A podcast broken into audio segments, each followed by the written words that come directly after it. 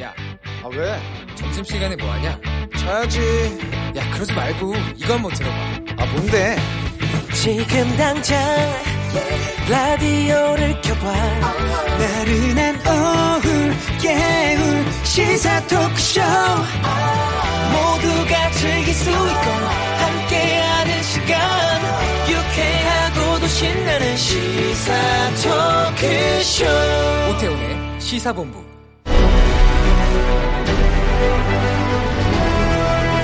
김철민의 본부 뉴스.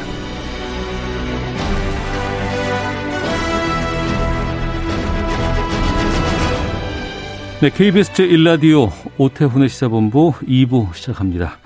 이 시각 중요한 뉴스들 분석해드립니다. 본부 뉴스, 뉴스 핵심 짚어드립니다. KBS 보도본부의 아이언민, 김철민 해설위원과 함께하겠습니다. 어서 오십시오. 네, 안녕하세요. 김철민입니다. 예.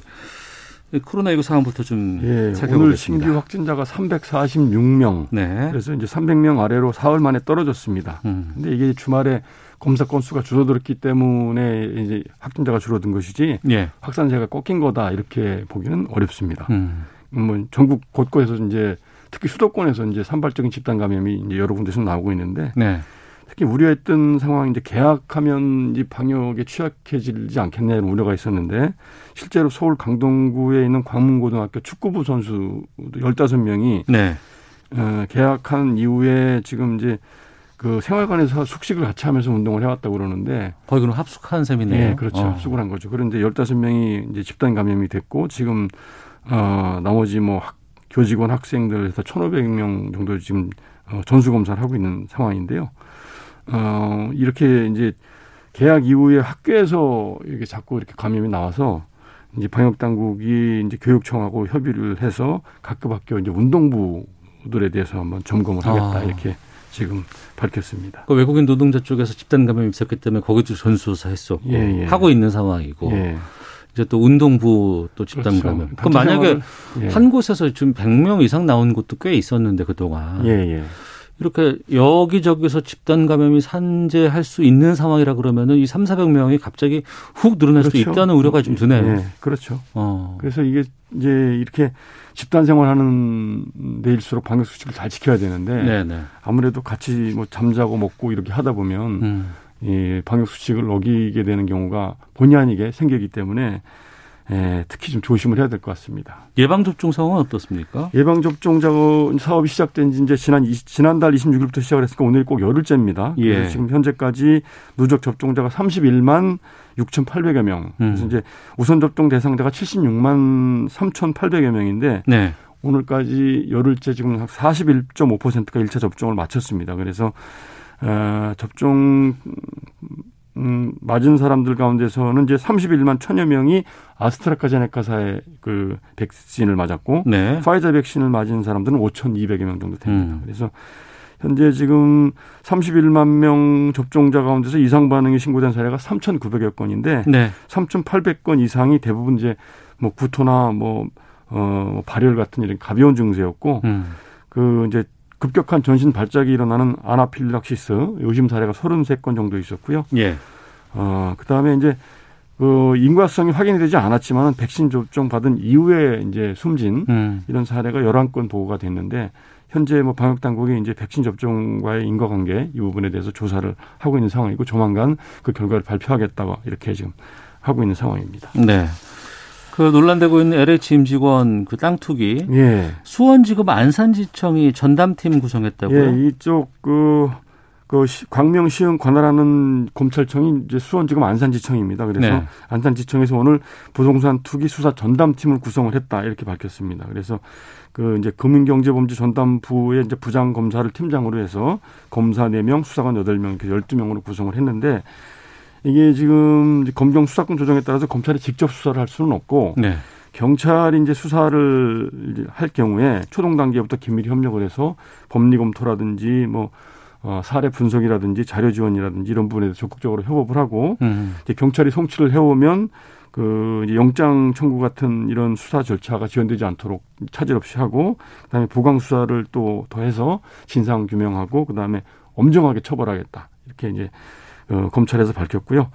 이게 이제 뭐 정치권 일각에서 검찰이 직접 수사를 해야 된다 이런 이제 요구가 있는데 네. 그런 차원은 아직 아니고 이 경찰과 수사 협업 초, 초동 단계 수사, 수사 협업을 잘 하겠다 음. 이런 차원이고 또 이제 검찰에 송치된 이후에 보안 수사를 충실히 해서 뭐 진상 규명을 확실하게 하고 관련자들 엄정 처벌을 하겠다는 이런 의지를 밝히는 이런 준비 작업이다 이렇게 설명을 했습니다. 네. 어, 오토바이 교통 위반 사고가 급증해서 예. 집중 단속 들어간다고요? 예, 코로나19 때문에 이제 배달 수요가 요새 크게 늘어났는데요. 이것 때문에 이제 오토바이 운전자들의 교통법규 위반 사례도 덩달아 늘어나고 있다고 그럽니다. 그래서 지난해 이제 오- 오토바이 운전자들의 교통법규 위반 사례가 23만 2천여 건이었는데 이게 이제 전년 대비 50% 이상 늘어난 거라고 그래요. 어, 1년 전과 비교해서 예. 50% 이상 그렇죠. 늘었다고요? 예, 이게 이제 그 배달 수요가 늘어나면서 배달 종사자들이 어 이제 보다 많은 배달을 하기 위해서 이제 무리하게 운행을 하고 이러다 보니까 교통 위반이라든지 교통 사고가 아, 많이 늘어난 걸로 이렇게 보고 있는데 실제로 그 서울 경찰청이 집계를 해 보니까 어, 교통 위반은 20대부터 40대 사이 오토바이 운전자들이 가장 많았고요. 네. 서울의 경우는 이제 이 오토바이를 타다가 교통사고로 사망하는 세 명 가운데 음. 한 명이 이 배달 종사자들이었다고 그럽니다. 그래서 네. 이제 주요 그 이제 교차로 이런데 이제 어 교통 위반 사례가 많이 일어나는 이런 이런 지역에 이동 순찰 이동 순찰자를 배치를 해서 네. 집중 단속을 하겠다. 이달 들어서 집중 단속을 하겠다 이렇게 밝혔습니다. 네. 경기도의 안승남 구리시장 예. 아들 병역 특혜 의혹이 있었는데 군 당국은 문제 없다고 예, 결론을 얼마 전에 한 했다고요? 방송사가 이제 그 안승남 구리시장 아들이 네. 병역 특혜 의혹을 받았다 그러면서 세 가지 의혹을 제시를 했는데 이제 상근 예비역 판정을 받았는데 이 안, 안 시장 아들 안모 씨가 집에서 가까운 동사무소가 아니라 그 구리 시청에 배치가 돼서 네. 아버지가 일하는 그 직장에서 가까운 데서 이제 그 일하게 하는 이런 특혜를 받았다. 그 다음에 음. 이제 퇴근할 때는 그 지역 대장이 차로 동승해서 퇴근을 시켜주는 이런 이제 편의를 제공을 했다. 네. 그다음에 이런 대가로 안 시장이 예비군 지원금을 증액해줬다 이런 세 가지 의혹을 제기를 했거든요. 어. 근데 이 부분에 대해서 안 시장이 직접 이제 국방부하고 그 해당 부대인 육군 55사단에 감사를 청구를 했습니다. 그래서 그 국방부로부터 이제 이 사건을 이첩받은 지상작전사령부가 감찰을 벌였는데 감찰 결과를 오늘 발표를 했습니다. 그래서 네. 세 가지 의혹에 대해서 이제 해명을 했는데 첫 번째로 근무지 배정은 그 육군 55사단이 그 인사 관리 규정에 따라서 출퇴근 거리라든지 보직 업무 특성 이런 걸 감안해서 어 적정하게 에 보직을 분류한 것으로 이렇게 조사가 됐고요. 두 번째 이제 퇴근할 때 교통 편의를 제공했다는 지적에 대해서는 지역 대장이 이 안씨뿐만 아니라 다른 사람들도 종종 퇴근할 때 방향이 같은 사람들은 태워줬었고 음. 또 다른 동대장들도 네. 같은 방향에 사는 이제 상근 예비역들을 종종 태워주는 사례가 있어서 이거는 그 특정 인원에 대한 특혜가 아니라 군 간부로서 음. 병력 관리라든지 부대원 배려를 위해서 이제 통상적인 업무 활동이다 이렇게 판단을 했고요. 세 번째 예비군 지원금은 안씨 안씨가 입대하기 전에 이미 증액이 돼 있었다. 이래서 세 가지 의혹 모두 다 근거가 없는 걸로 결론이 내렸다 이렇게 밝혔습니다. 네. 하나만 살짝 더 예. 보겠습니다. 수단 대사관 소속 차량이 뺑소니 사고 일으켰다고요? 예, 어젯밤에 서울 이제 강남대로에서 교보타워 사거리 방면으로 이제 진행하던 승용차가 차선을 바꾸면서 앞차를 이제 택시를 들이받고 어, 추돌을 했는데 네. 이것 때문에 이제 승객이 이제 가벼운 부상을 입었다고 했- 했거든요. 그런데 음. 이제 그 현장에서 바로 연락처를 남기지 않고 이제 뺑소니를 한 겁니다. 그래서 네. 경찰이 차적 조회를 해보니까 주한 수단 대사관 소속 차량이었다고 합니다. 그래서 지금 현재 탑승자가 누구였는지 이제 신원을 파악하고 있는데 신원이 파악이 돼도 면책 특권이 있기 때문에 어, 처벌은 어렵다고 합니다. 음, 예. 알겠습니다. 자, 본부 뉴스 KBS 보도본부의 김철민 해설위원과 함께했습니다. 고맙습니다. 네, 고맙습니다.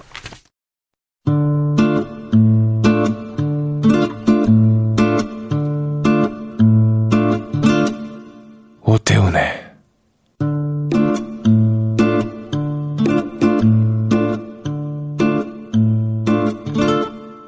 시사본부 네, 1시 10분 향하고 있습니다. 시사본부는 청취자분들의 참여와 기다리고 있습니다. 샵 9730으로 의견 보내주시면 되고요. 짧은 문자 50원, 긴 문자 100원, 어플리케이션 콩은 무료입니다. 팟캐스트와 콩 KBS 홈페이지를 통해서 다시 들으실 수 있고 유튜브 검색창에 일라디오 아니면 시사본부 이렇게 검색해 보시면 영상으로도 방송 확인하실 수 있습니다. 우리나라 둘러싼 치열한 외교 상황을 명쾌하게 정리하고 분석하는 시간입니다. 외교 전쟁. 외교부 전략기획관 지내셨습니다. 가톨릭대 국제학부의 마상현 교수 화상으로 만나보도록 하겠습니다. 안녕하십니까? 네, 안녕하십니까? 예. 아, 저희가 1년 넘게 이 몇 번 외교 전쟁 시간에 다뤘던 내용이 드디어 결실을 보게 돼서 지금 말씀을 좀 나눠볼까 합니다. 네네. 그 제11차 한미 방위비 분담금 특별협정 체결을 위한 협상이 지난 주말에 미국에서 있었고 오늘 타결 소식 전해졌어요. 타결된 건 맞는 거죠, 이제? 네, 그렇습니다. 네, 어, 최종 타결까지는 좀 시- 절차가 좀 남아 있는 것 같긴 합니다만 네. 일단 원칙적으로 타결됐다라는 것을 어, 양국 그 정부가 지금 발표를 했기 때문에 네. 예, 타결이 됐다 이렇게 보는 게 맞을 것 맞을 것 같습니다. 어, 근데 합의든 그러니까 뭐 양쪽이 다 성명을 통해서 원칙적으로 합의했습니다라고 발표를 했기 때문에 된 건 같은데 어떻게 합의가 됐는지 금액은 얼마인지 몇 년 동안 합의한 거 합의토록 한 건지 여기에 대한 내용이 잘 안 보여요. 네, 그 구체적인 지금 내용이 지금 발표가 안 돼 있고요. 예. 다만 그 외신 보도를 통해 가지고 네. 어, 일부 뭐 이제 전원들이 조금 나오고 있는데 뭐 그런 전원을 통해서도 구체적인 뭐 액수라든지 음. 뭐몇 퍼센트 인상 폭이 정해졌다든지 하는 것에 대해서는 지금 파악이 지금 안 되고 있는 상황입니다. 네. 일단은 그 양국 정부가 그 타결된 내용을 내부 정부 내부에서 이제 보고를 하고 그걸 이제 승인을 받아야 되는 이제 절차가 있는데 네. 앞에서 말씀드린 대로 이미 그 협상을 하는 와중에서 과정에서 그 본국과의 충분한 소통을 통해서 어, 타결이 된 거기 때문에 타결 자체가 뭐 되돌아간다거나 어, 되돌려진다거나 하는 일은 없을 것 같습니다만 아무래도 지금 그 보고 절차를 맞춰야 되는 그런 상황이 있어서 일단은 그 내용을 구체적인 내용을 발표를 하지 않고 있는 걸로 지금 어, 알고 있습니다. 네. 이번 타결이 11차 협상에 타결된 거 아니겠습니까? 그렇죠. 그러니까 이게 2019년도부터 협상 시작을 했고 2020년부터 쓸 방해비 분담금을 어떻게 서로가 하- 합의할 것인가 이거부터 시작했던 건데 1년 너를 그냥 훅 지나고 2021년에야 됐습니다. 이게 트럼프 대통령 때문에 길어진 게 맞죠? 네, 뭐 작년에도 이것 때문에 사실 우리 이 외교 전쟁 시간에서 얘기를 많이 했습니다만 예. 그 작년 5월 경에 거의 타결이 됐다라는 얘기가 있었죠. 예, 예.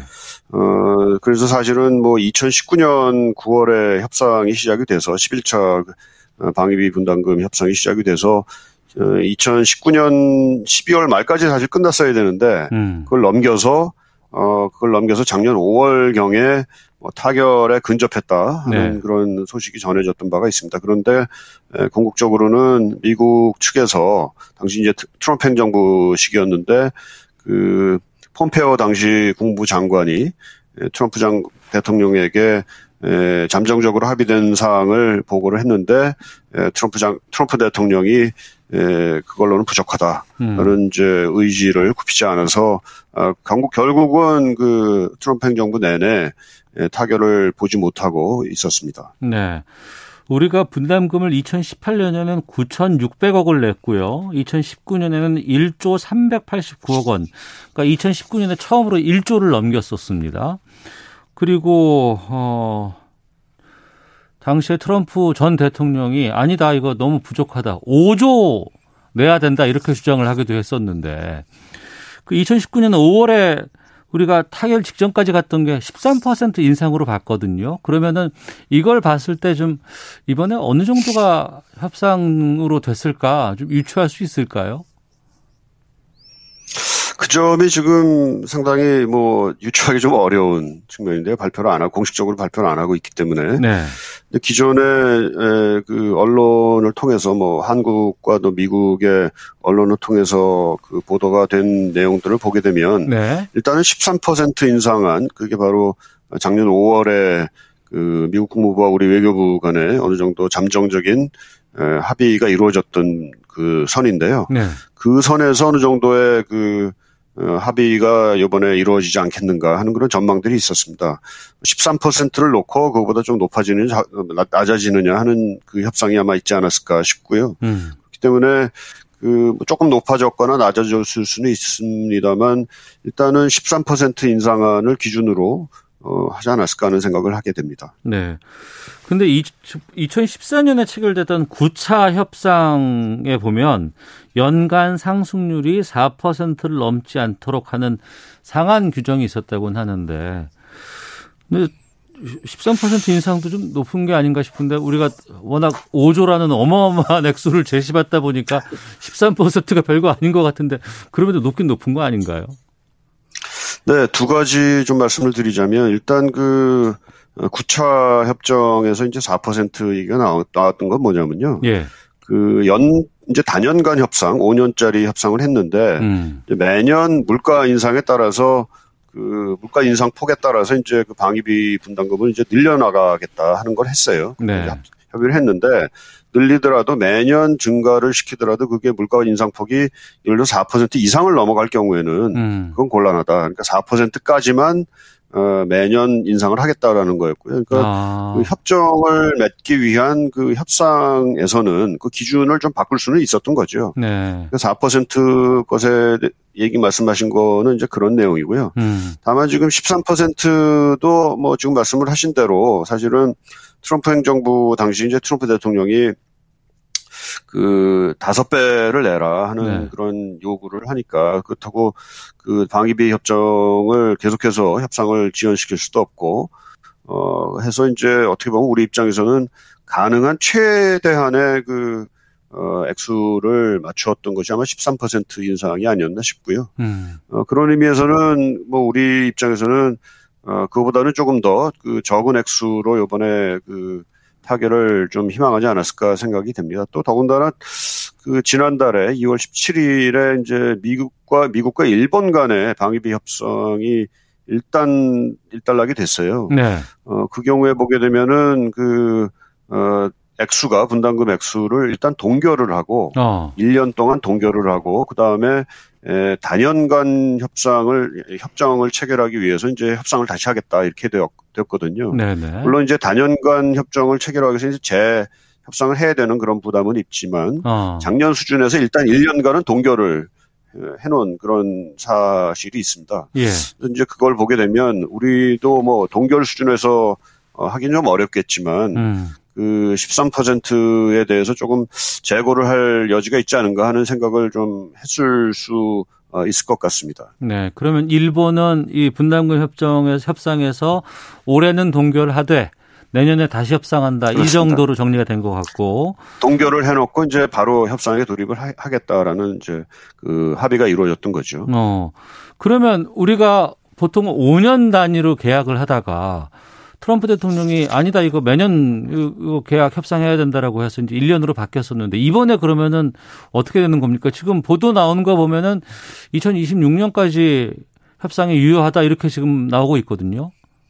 네, 아직 그것도 공식적으로 발표된 건 아닌데요. 네. 월스트리트 저널에서 이제 그 미국 그 아마 협상과에 대한 내- 내용을 좀 알고 있는 미국 외교관을 어, 취재를 한 결과 음. 자세한 얘기는 안 하는데 그 단연간 협정이 체결, 체결, 체결 됐다라는 정도는 얘기한 것 같아요. 네. 그러니까 아마 5년간 이제 유효한 그런 협정이 이번에 이제 합의가 된 것 아닌가 이렇게 이제 볼 수가 있겠습니다. 음, 그렇군요. 아, 이 상당히 좀 길어졌는데 결국엔 타결은 됐습니다. 이거 어떻게 뭐 그동안 뭐 동맹 간에 이돈 문제로 다투거나 여러 가지 의견이 갈리는 것에 대해서 참 껄끄러운 상황이었는데 좀 그렇습니다. 예, 이 합의 의미를 좀 짚어주신다거나 아니면 우리 한미 관계에는 이게 어떤 영향을 끼칠까 궁금하거든요. 예, 지금 말씀하신 대로 이게 그 껄끄러운 문제죠. 그 서로 간에 그 돈 문제를 가지고 그야말로 덜 내라, 덜, 더, 더 내라, 덜 내라 이걸 이제 협- 협상을 해야 되니까 네. 상당히 껄끄러운 문제였고 또 더군다나 이게 매끄럽게 그 협상이 잘 이루어지지 않은 상태에서 그 1년 이상을 끌어왔지 않습니까? 네. 또 그러다 보니까는 그 주한미군에 대한 그 비용을 제대로 어, 차- 뭐랄까요, 그 지원이 안 되는 상태에서 음. 혹시 전력의 공백은 생기지 않을까 하는 그 우려들도 있었던 거고요. 네. 한미 간에 또 그 이게 해결되지 않은 숙제로 남아 있음으로써 이제 상당히 부담이 이제 많이 갔는데 어, 이 부담이 이제 해소가 됐다라는 점에서 상당히 긍정적인 그 성과다 이렇게 볼 수가 있겠습니다. 네. 어, 한미 동맹이 이제 사실은 우리가 서로 어, 밑, 밑, 그러니까 상호 간에 그 신뢰를 바탕으로 하는 그런 동맹으로 어, 돼 있다 그러고 또 그렇게 나아가야 된다라는 그 얘기들을 많이 합니다. 그런데 이, 이러한 그 그야말로 돈 문제로 음. 이게 그 상호 간의 신뢰 관계가 훼손된다거나 하는 그런 우려가 있었기 때문에 네. 에, 그런 우려가 해소된 건 상당히 긍정적이라고 보고요. 다만 그 방위비 협상이 이제 해결이 됐지, 뭐 이제 해결이 된 걸로 이제 보입니다만 이것 외에도 지금 한미 동맹 간에 풀어야 될 과제들이 이제 상당히 많이 있습니다. 근본적인 문제가 예를 들어서 한반도 비핵화 문제라든지 또 어, 현재 이제 미국과 중국 간의 전략적 그 경쟁이 가열되는 상황에서 어, 과연 한미 동맹은 어떤 역할을 어, 담당을 해야 되는 것인가에 대한 또 한미 간의 그 이견이 또 있을 수가 있고요. 네. 뭐 이러한 문제들을 앞으로도 계속해서 그 지금의 신뢰 관계를 잘그 유지해 가면서 긴밀하게 대화하고 소통하는 그런 과제가 앞으로도 남아 있다고 본- 생각을 합니다. 음, 알겠습니다. 구체적인 그 협상 내용이 공개가 되질 않아서 잘 모르겠습니다만 뭐 지금으로서는 뭐 양쪽에서 다 성명 발표하고 그냥 확정된 것으로 보여지고 남은 절차가 우리도 네. 국회 비준 정도만 받으면 되는 거죠? 네, 이제 그 받아야 되는데요. 그러니까 그뭐 지금으로 봐서는 뭐그 네. 절차가 아주 뭐 어려울 것 같다라는 생각은 잘 안 듭니다. 어. 이미 이렇게 이제 그 정부 간에 공식적으로 이제 발표가 됐다라는 것은 상당한 그 자신감을 가지고 했다라고 이제 볼 수가 있는 거고요. 음. 어, 뭐 이것 때문에 다시 그 협상이 예, 다시 뭐 이제 지금 요번에 9차 협상을 했다 그러는데 뭐 10차로 넘어가고 그럴 것 같지는 않고 어. 네, 지금 추측입니다만은 지금 그 17일에 이제 네. 이달 17일에 미국 국무부 장관하고 이제 국방부 장관이 이제 방안을 하기로 어, 돼 있다는 그런 스케줄이 예, 공개가 돼 있는데요. 예. 아마 그 한미 간의 그 외교 국방 2 플러스 2 회의를 어, 위해서 이제 오는 것 같아요. 어. 아마 그 타이밍을 맞춰서 그 어, 서명을 음. 하는 가서명이라도 하는 그런 네. 절차가 아, 진행되는 것 아닌가 하는 그런 관측도 지금 제기가 되고 있는 상황입니다. 알겠습니다. 자, 외교전쟁 가톨릭대 국제학부 마상현 교수와 말씀 나누고 있습니다. 그리고 오늘부터 그 한미 연합훈련이 9일간의 일정으로 실시되고 있습니다. 이게 북한이 상당히 그 껄끄러워하는 부분이고 경계하는 부분이기 때문에 어, 좀 살펴보겠습니다. 훈련 규모가 대폭 축소됐다고 하고 야외 기동 훈련도 실시하지 않는 방식으로 훈련이 된다고 하는데 그러면 어떻게 훈련한다는 거예요 이게?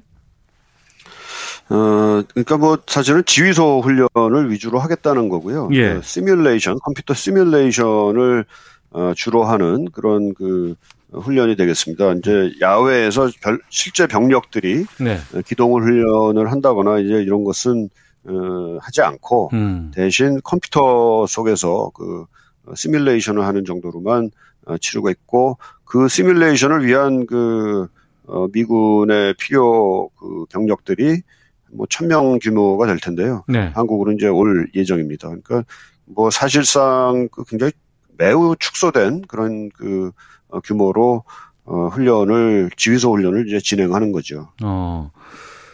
이 한미 연합 훈련이 우리가 전자권 전환하기 위해서 많이 노력하고 있지 않습니까? 이것과 연동되어 있다는 얘기를 들었었는데 이번에 어떻게 되는 겁니까 그러면? 그러니까 이 훈련을 통해 가지고 예. 그 전자권 전환을 하게 되면 한국군이 한국군 장성이 그 지휘를 할 수 있는 능력이 되느냐 하는 음. 것을 이제 검증을 사실 어, 받아야 되는 거거든요. 예, 그러니까 예. 한국군만 어, 지휘를 하는 것이 아니라 한미 연합 전력을 그 한국군 장성이 지휘를 할 수 있느냐. 음. 이제 그런 그 능력들을 여러 가지로 이제 검증을 하게 네. 그럼 이제 한미 간에 그 약속이 돼 있습니다. 네. 어, 지금 보게 되면은 전자권 전환이 한 세 가지, 세 개의 단계로 이루어지게 돼 있거든요. 네. 첫 번째가 기본 운- 운영 능력이다 해가지고 이건 작년에 이제 그 이 조건은 충족을 했습니다. 아. 이번 그 이번 그 연합 훈련을 통해서 어 원래 이제 스케줄대로 한다면 했다면 네. 뭐 희망대로 했다면은 2단계 그 조건을 검증을 하기로 돼 있었었는데요. 아. 이거 2단계 검증은 이제 완전 운영 능력이라고 해- 해서 이제 그것을 검증하게 돼 있는데 이번에 이제 병력들이 실제로 움직이지 않는 상황에서 어, 시뮬레이션을 위주로 하다 보니까 네. 그 아무래도 그 조건을 충분히 검증할 수 없다라는 의견 때문에 어, 사실상 그 전자권 전환을 위한 2단계 검증은 어, 못하는 상황이 된 것 같습니다. 어, 그럼 2단계 검증이 안 됐다는 거는 어, 현 정부 내에서 그 전자권 전환 마치겠다, 이루겠다라는 것이 좀 어려워졌다. 이렇게 이해를 해도 되는 건가요? 조금 그 스케줄이 좀 지연이 될 가능성이 상당히 높아진 것 같습니다. 그래서 뭐 우리 군 쪽에서는 그 어, 앞으로 그 2단계 검증을 대비해서 이번 훈련에서는 이제 우리 그 사성 장군이 네. 에, 미래연합사 사 주도의 미래연합사 주도의 전구 작전 예행 연습이라는 걸 이제 실시한다 이렇게 했습니다만 이것만 가지고는 어, 그 2단계 그 조- 전환 조- 어, 검증의 조건을 충분히 충족시키지는 못하는 것 같고요. 음.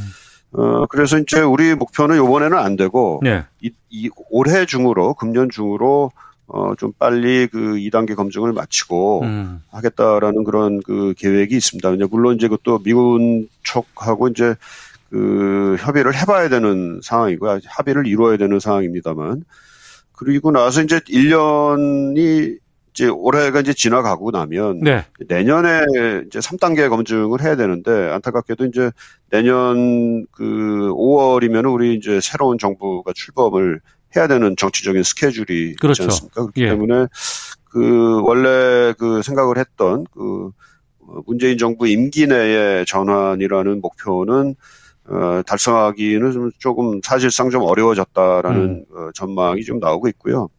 그래서 정부에서도 이- 이러한 그 현실적인 그것을 좀 감안을 해서 네. 일단 목표를 조금 수정한 거 아니냐는 그런 얘기가 나오고 있습니다. 그래서 음. 임기 내, 그 문재인 정부 임기 내에 전자권 전환을 완전히 에, 종료한다라는 그 애당초 목표 대신에 네. 그 임기 내에 언제 그럼 몇 년도에 에, 전환을 완료할 것이냐 하는 그 정도를 이제 아. 그못 박아두겠다 정하겠다라는 정도로 지금 어, 목표를 조금 그 지연시킨 것 같습니다.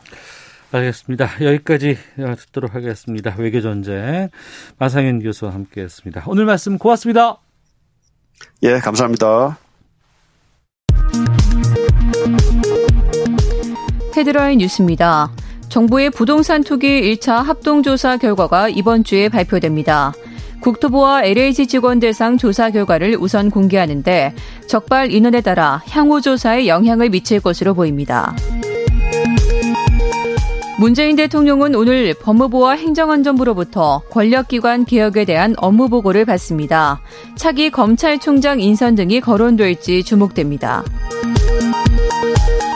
서울에서 5인 이상 사적 모임 금지 조치를 위반해 과태료가 부과된 사례가 21건으로 나타났습니다. 대형 보험사들의 올해 실손보험 인상률이 최고 19.6%로 확정됐습니다. 올해 실손보험료 인상률은 최근 5년간 최고 수준입니다. 문재인 대통령은 오늘 세계 여성의 날을 맞아 여성의 경력 단절 없이 더 많은 곳에서 더 많이 일할 때 포용적 회복과 도약이 빨라질 것이라며 정부부터 모범을 보이겠다고 밝혔습니다. 지금까지 헤드라인 뉴스 정원나였습니다. 이어서 기상청의 송소진 씨 연결합니다. 미세먼지와 날씨 정보입니다. 지금 청명한 하늘이 펼쳐진 곳이 많지만 먼지 농도는 다소 높은 상태입니다. 대기가 정체되면서 먼지가 날아가지 못하고 쌓이면서 현재 경기도와 충청도, 전라도를 중심으로 초미세먼지 농도가 나쁨으로 나타나는 곳이 많은데요. 오늘 세종과 충남, 전북은 종일 나쁨이 예상되고 그 밖의 지역은 평균적으로 보통을 보이다가 한때 나쁨으로 오를 전망입니다.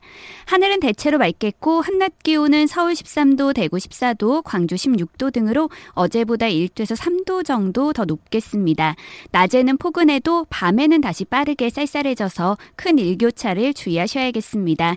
현재 서울의 기온은 12.5도입니다. 미세먼지와 날씨 정보였습니다. 이어서 이 시각 교통 상황을 KBS 교통정보센터 오수미 씨가 전해드립니다.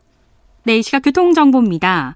서울 시내에서 여러 사고가 생겼습니다. 먼저 올림픽대로 잠실 방향이고요. 한강대교 1차로에서 택시와 승용차 간의 추돌 사고가 일어났습니다. 뒤쪽으로 정체가 되고 있고요. 동부간선도로 의정부 가는 길로도 월계 1교를 조금 못 가서 2, 3차로에 추돌 사고가 났는데요. 승용차 한 대는 전복이 되기까지 해서 수습의 여파가 클 것으로 보입니다. 사고 지점 앞두고 각별히 주의를 해서 이동을 해주시기 바랍니다. 수도권 제1순환고속도로 양방향 다 송내를 지나는 데만 짧게 정체입니다. 제2영동고속도로 원주 방향으로는 동여주 나들목 부근에서 작업의 여파로 속도가 떨어져 있고요. 중부 내륙고속도로 양평 쪽으로도 문경세제에서 문경 2터널까지 공사의 영향으로 속도가 안 나고 있습니다. 지금까지 KBS 교통정보센터였습니다.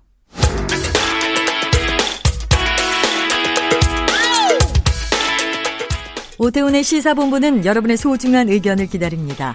짧은 문자 50원, 긴 문자 100원의 정보 이용료가 되는 샵 9730, 우물정 9730번으로 문자 보내주십시오. KBS 라디오 앱 콩은 무료입니다.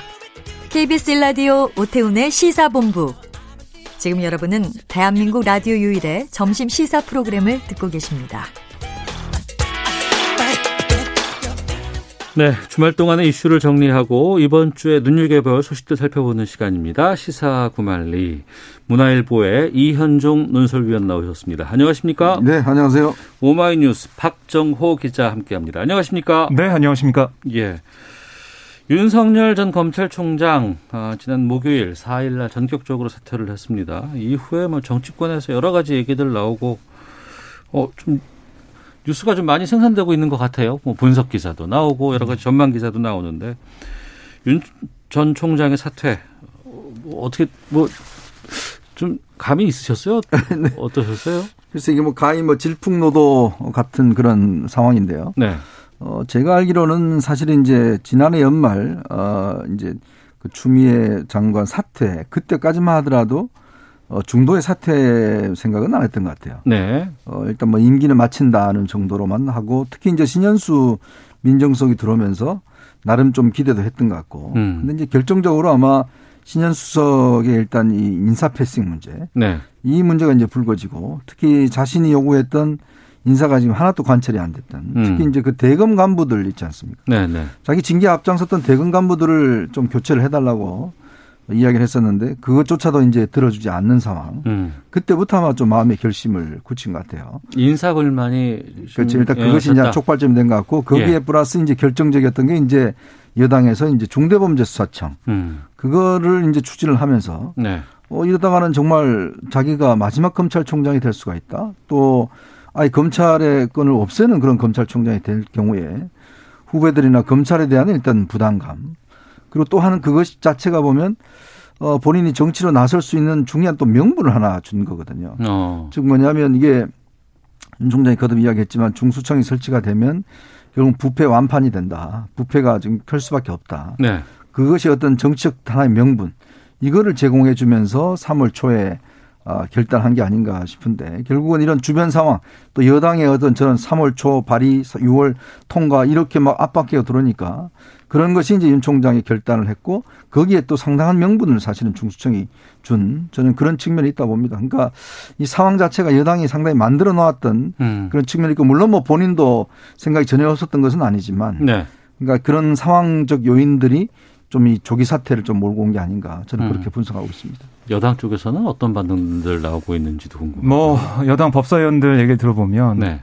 아니 사퇴할 거면 진작하지. 음. 지금 이렇게 이 시점에 임기 4개월 남겨서 사퇴하는 건 뭐냐 네. 그런 지적을 많이 하고요. 아, 특히 최근에 진작하지라고 하는 거는 그 추미애 장관 뭐 그렇습니다. 아, 그때, 그때, 당시 뭐 징계하고 아, 막 이럴 예, 예. 때 그때 사퇴하지 음. 지금 이 사퇴하는 것은 본인의 정치적인 행보 그걸 네. 위해서 사퇴하는 게 아니냐 이런 비판을 많이 하고 있고요.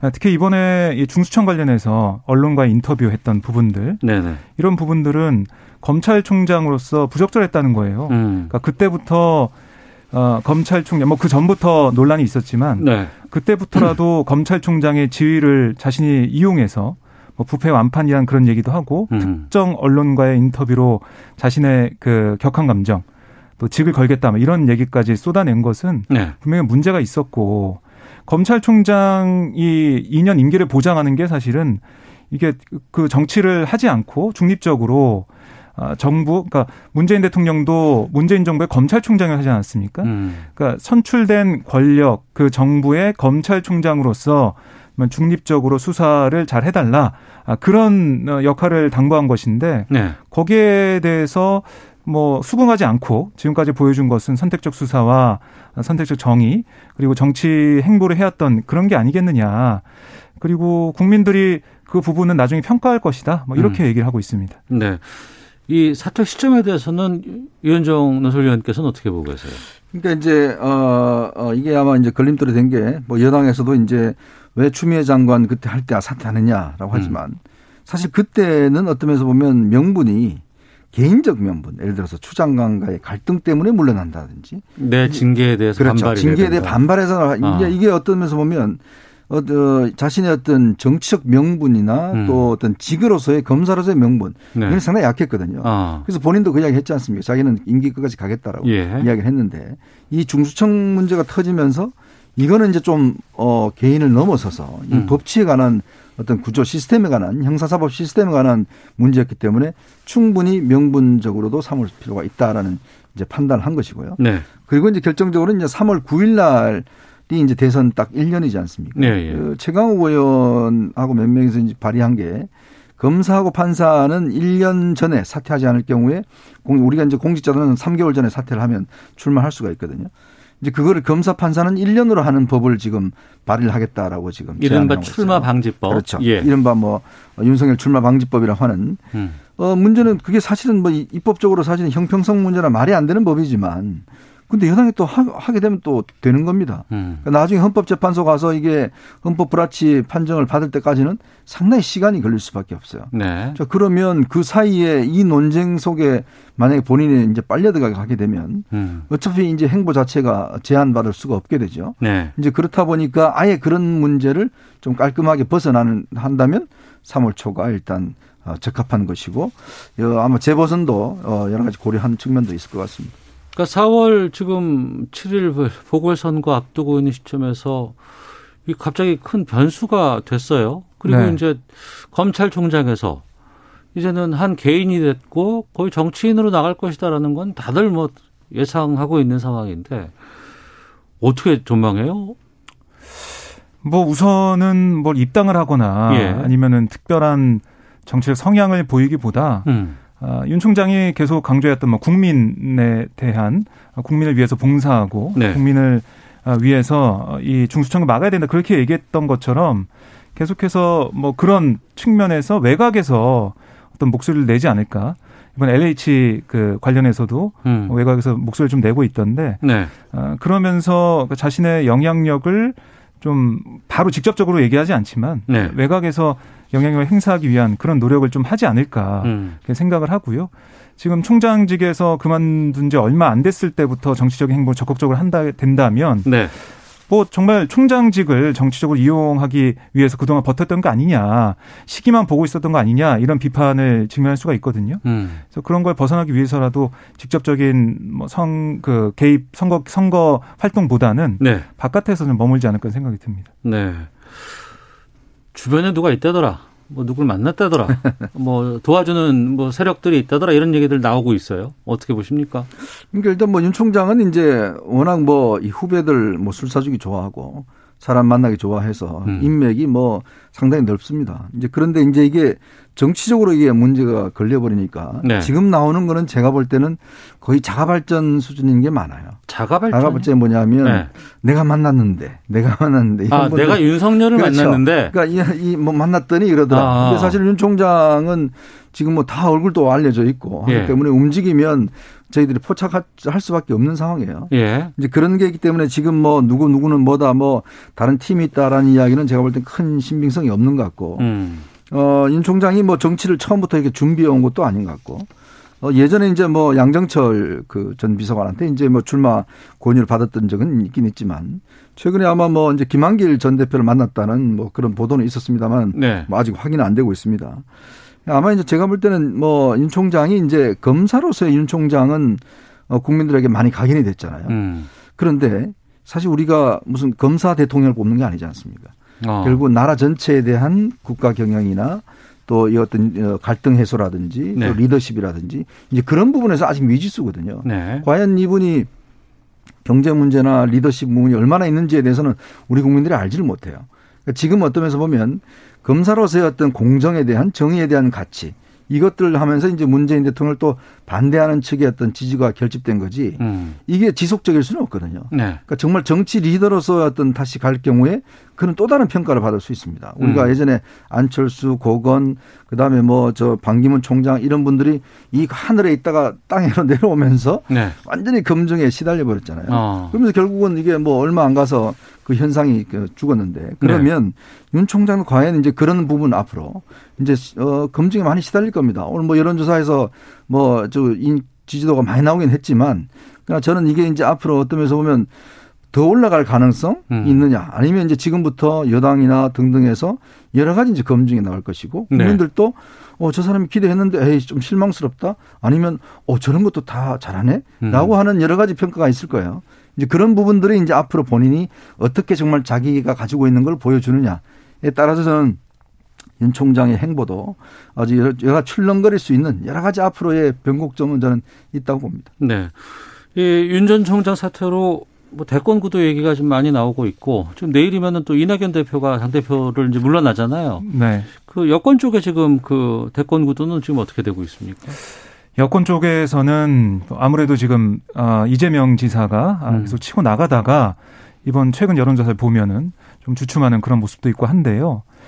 어, 저는 오히려 윤 총장의 등장으로 인해서 어, 여권 판도가 좀 달라질 것 같은데요. 달라진다? 네, 윤 총장 어. 같은 경우가 사실 그동안 여론조사 기관들 얘기 들어보면 이른바 그 반사체 역할을 해왔다고 얘기를 많이 했지 않습니까? 네. 그러니까 이른바 그 추미애 장관이 있을 때 음. 그때 뭐 이 맞수로 등장을 하면서 언론에 많이 보도가 되고 그러면 지지율이 나왔던 건데 네. 추미애 장관이 물러난 다음에는 지지율이 떨어졌잖아요. 어. 그러다가 이제 정치를 확실히 선언하면서 그 선언하는 것처럼 보이면서 지지율이 확 올라갔는데 음. 그러다 보니까 윤 총장을 대적할 만한 인물이 누구냐. 그럼 다시 추미애 전 장관이 주목을 받을 수밖에 없거든요. 어. 그러니까 이번에도 뭐한 방송에 나와서 지금 대선 그게 뭐 좀 재미가 없다, 막 이런 지루하다 음. 이런 취지 얘기를 했었는데, 네. 이제 윤 전 총장의 정치가 시작된다면 거기에 맞서 싸우고 어 그에 대해서 좀 어떻게 보면 잘 알고 있을 만한 아, 그런 이른바 그 친문 이렇게 후보가 주목받을 것이고 그 앞에는 추미애 전 장관이 있을 수밖에 없다는 생각이 듭니다. 음, 알겠습니다. 시사구말리 이현종 문화일보 논설위원 박종호 오마이뉴스 기자와 함께하고 있습니다.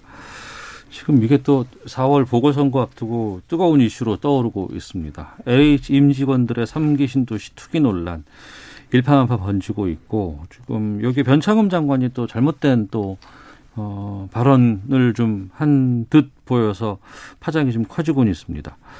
이거 어떻게 보고 계세요? 좀 어떤 상황으로 갈 것 같아요? 어, 이거는 정말 저 메가톤급 이슈라고 봐요. 어, 어 제가 예전에 이제 어, 취재할 때 일기 신도시 그 옛날 분당 일산 네. 그때 그때 1989년도인가요?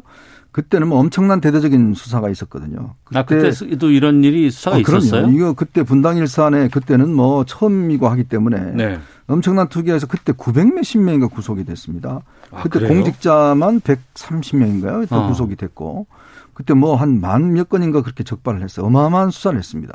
그다음에 이기 신도시가 2003년도에 이제 어 그때 뭐 일어났을 때 노무현 대통령 때 그때도 구속자들이 한 20 몇 명 됐어요. 음. 근데 이번 같은 경우도 보면 저는 참 이게 LH가 이런 문제가 어 당연히 어떤 고려를 돼야 될 문제인데 사실 저희 뭐 이렇게 기자들이나 누구 보더라도 이런 이런 가능성의 비리는 충분히 있을 수 있다고 판단한 거거든요. 네. 근데 이게 문제가 뭐냐면 LH가 지금 저 진주로 가 있지 않습니까? 그리고 또 여러 가지 어떤 감시 시스템이 약해져 있어요. 어. 본사가 진주로 넘어가 있거든요. 예. 이제 등등 그러다 보니까 이게 이제 그동안 어 이 감시 시스템 자체가 저는 상당히 느슨해졌다는 측면이 들어요. 음. 근데 이번에 한 걸 보면 굉장히 이제 지금 드러나는 거는 보면 저는 정말 빙산일각에 봅니다. 정말 고수들은요. 네.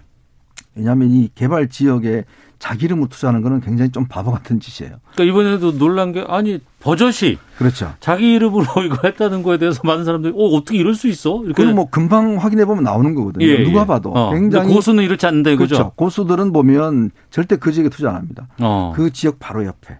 어. 그러니까 예를 들어서 이게 왜냐하면 개발 대상지로 선정되면 예. 보상가가 책정되고 예. 그게 이제 감정 평가가 있기 때문에 예. 어떤 가격 자체가 낮습니다. 그런데 문제는 그 개발 지역 아파트 단지 개발되잖아요. 네. 그거 바로 조금만 벗어나면 그냥 어떤 면에서 보면 상가나 이런 것들 지을 수 있는 땅들이 있어요. 정부 보상 지역 말고 그 옆에 땅이 오히려 더 가치가 그렇죠. 나중에 보면은 커질 수 있다. 생각해 보십시오. 분당 일산 같은 경우도 바로 어. 분당에서 조금만 가면 거기 옆에 뭐 건물 진다든지 할 경우는 그거는 이제 개인 땅으로서 할 수가 있거든요. 이번에도 음. 보면 대부분 대토 보상. 그러니까 네. 이제 예를 들어서 어떤 땅 규모가 있는 땅을 하면 그걸 이렇게 돈으로 받는 게 아니라 요즘 현금으로 안 받고 그렇죠. 땅으로 땅으로 주변지 네. 그 그쪽에 달라 어. 이런 거거든요. 근데 그거는 모르면 뭘못 달라 그런 거거든요. 네. 그러니까 다 그런 방식으로 이제 했기 때문에 어. 저는 오늘 뭐 지금 음 정부 차원에서 아주 뭐 대대적으로 하지만 앞으로 유형이나 이 방식 자체가 굉장히 많이 나올 것이고 네. 어, 특히 이제 그냥 단순히 이름만 확인하면 그런데 이렇게 해서는 저는 어, 전체 실체를 파악하기는 어려울 거예요. 그럼 어디까지 더 대부분 차명이나 이런 네. 걸로 돼 있지 않겠습니까? 네. 그러면 윤석열 총장도 그런 이야기 했던데 음. 예를 들어서 이거는 좀 인지 수사를 좀 할 필요가 있고요. 네. 그 다음에 어떤 큰 등치별로 해서 좀 추적해서 들어갈 필요가 있어요. 음. 단순히 그냥 명단만 확인해 갖고는 그렇게 단순하게 투자하지는 않습니다. 그러니까 네. 아마 그거는 굉장히 좀 얕게 생각하고 투자한 분들이 자기 이름으로 투자한 분들이 있을 것 같은데 음. 실제로 아마 여러 가지 친인척이나 친구나 등등의 어떤 정보를 주면서 대신 투자하게 하는 이런 것도 밝혀내려 그러면 상당히 고난도의 수사가 될, 될 수 있습니다. 네. 국토부 변창흠 장관이 LH 사장이었잖아요. 그 전에. 네. 근데 이번에 어 기자의 질문에 신도시 지정이 안 될 줄 알고 투자했다. 이 발언이 상당히 좀 논란이 되고 있습니다. 네, 민주당에서도 좀 곤혹스러운 반응이 나오고 있는데 어. 그 논평도 내놨습니다. 예. 이게 어, 국민 여러분의 분노에 송구스럽다고 하면서 아니란 인식이 아니고서 나올 수 없는 일부 발언이 국민께 더 큰 상처를 줬다. 아, 반성과 성찰 이런 걸 얘기를 했는데요. 이게 말씀하셨듯이 메가톤급 악재가 분명하거든요. 음. 그래서 지금 뭐 문재인 대통령도 청와대 직원까지 조사해라 네. 이렇게 할 정도로 대대적인 또 민주당에서도 당원을 포함해서 어, 보좌진들 해가지고 다 조사해라 지방의회까지 이렇게 얘기를 하고 있는데 이걸 어떻게 잘 정리를 수습을 하느냐 거기에 따라서 뭐 이 선거도 그렇고 어, 재보궐도 그렇고 내년 대선도 달려 있다 이런 위기의식이 있습니다. 그래서 어. 이번에는 또 이거는 다 밝혀내야 된다 이런 얘기를 하고 있고 오늘은 박영선 서울시장 후보 같은 경우도 네. 선대위 회의에서 이 부분을 좀 강조를 했는데 정말 발본색원 해야 된다 이런 얘기를 하고 있어서요. 정말 그 말대로 실천이 되는지 이게 지금 중요해 보입니다. 음. 저는요 정말 네. 이변 장관 이야기 정말 이해할 수 없는 게 이분이 SH공사 사장하고 바로 LH공사 사장으로 봤거든요. 어, 서울 서울 이제 도시개발공사. 네, 네.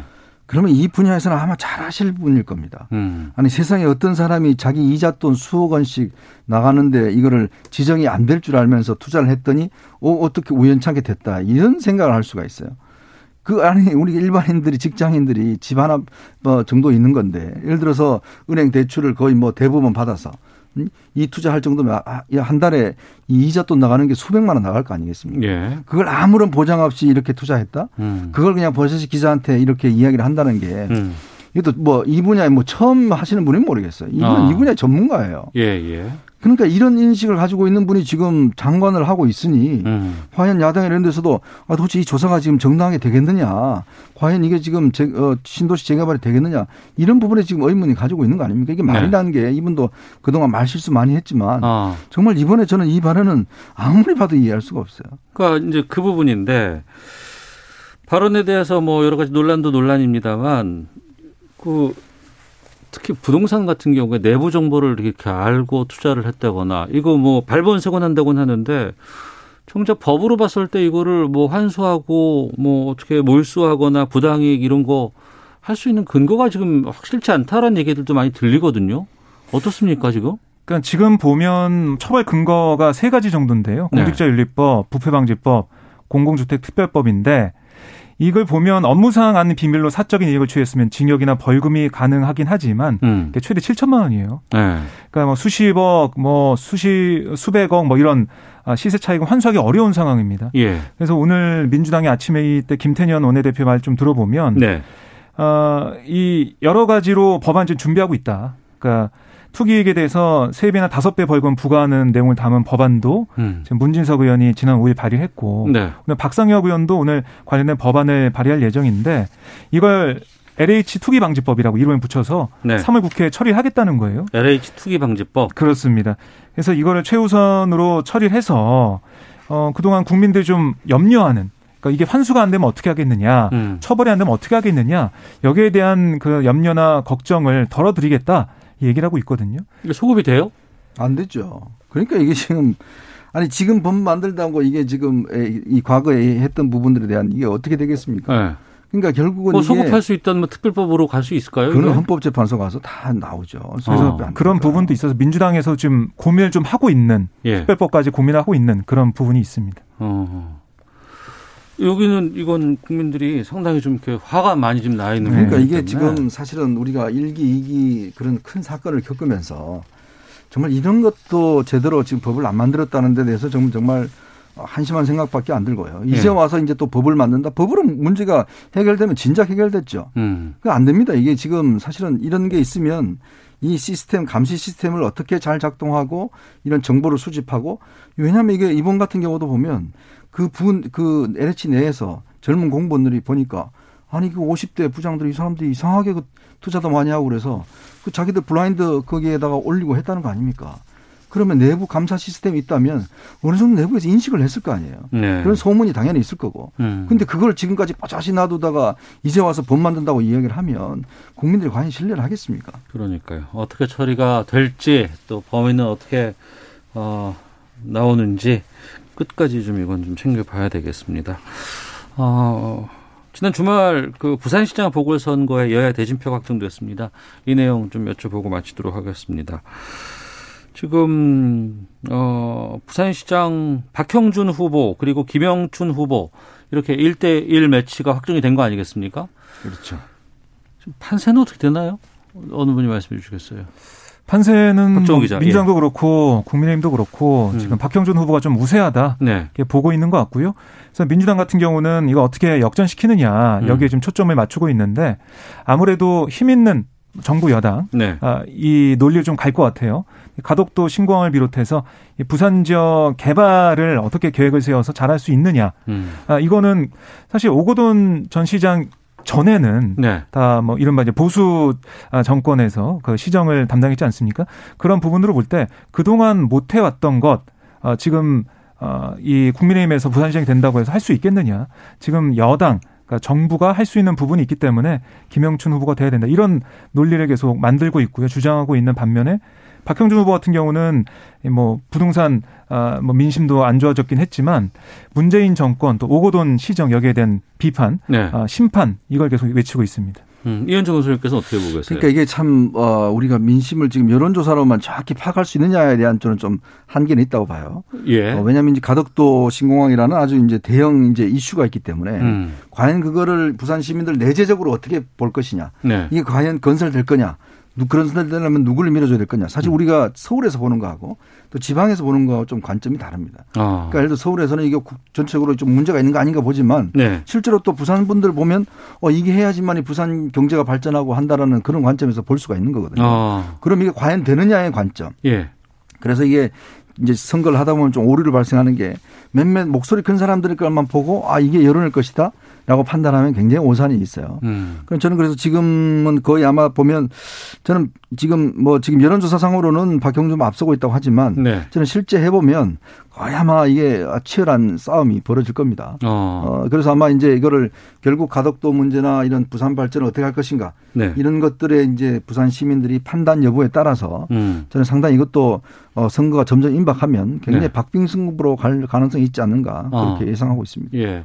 현재 뭐, 뭐 대다수 여론조사는 그동안 쭉 오면 그냥 박형준 후보가 상당히 앞서 있는 건 맞았잖아요. 네, 그러니까 이게 오고돈 전 시장 문제 때문에 생긴 거기 때문에 음. 민주당 입장에서는 사실 출발점부터가 좀 불리한 상황이죠. 그래서 네. 그게 쭉 이어져 오고 있는데 말씀하셨듯이 이제 본격적인 선거전이 들어가면 음. 민주당과 뭐 정부 여당 그러니까 큰 하나의 틀을 가지고 있는 또 지금 국정을 책임지고 있는 그런 편에서 보면 부산 시민들이 아 미래 비전 위해서는 이게 좀 몰아줘야 되는 거 아니냐 부산 시정도 좀 여당 쪽에서 해야 되는 거 아니냐 이런 생각을 할 수 있다는 겁니다. 어. 그래서 좀 더 봐야 된다는 거죠.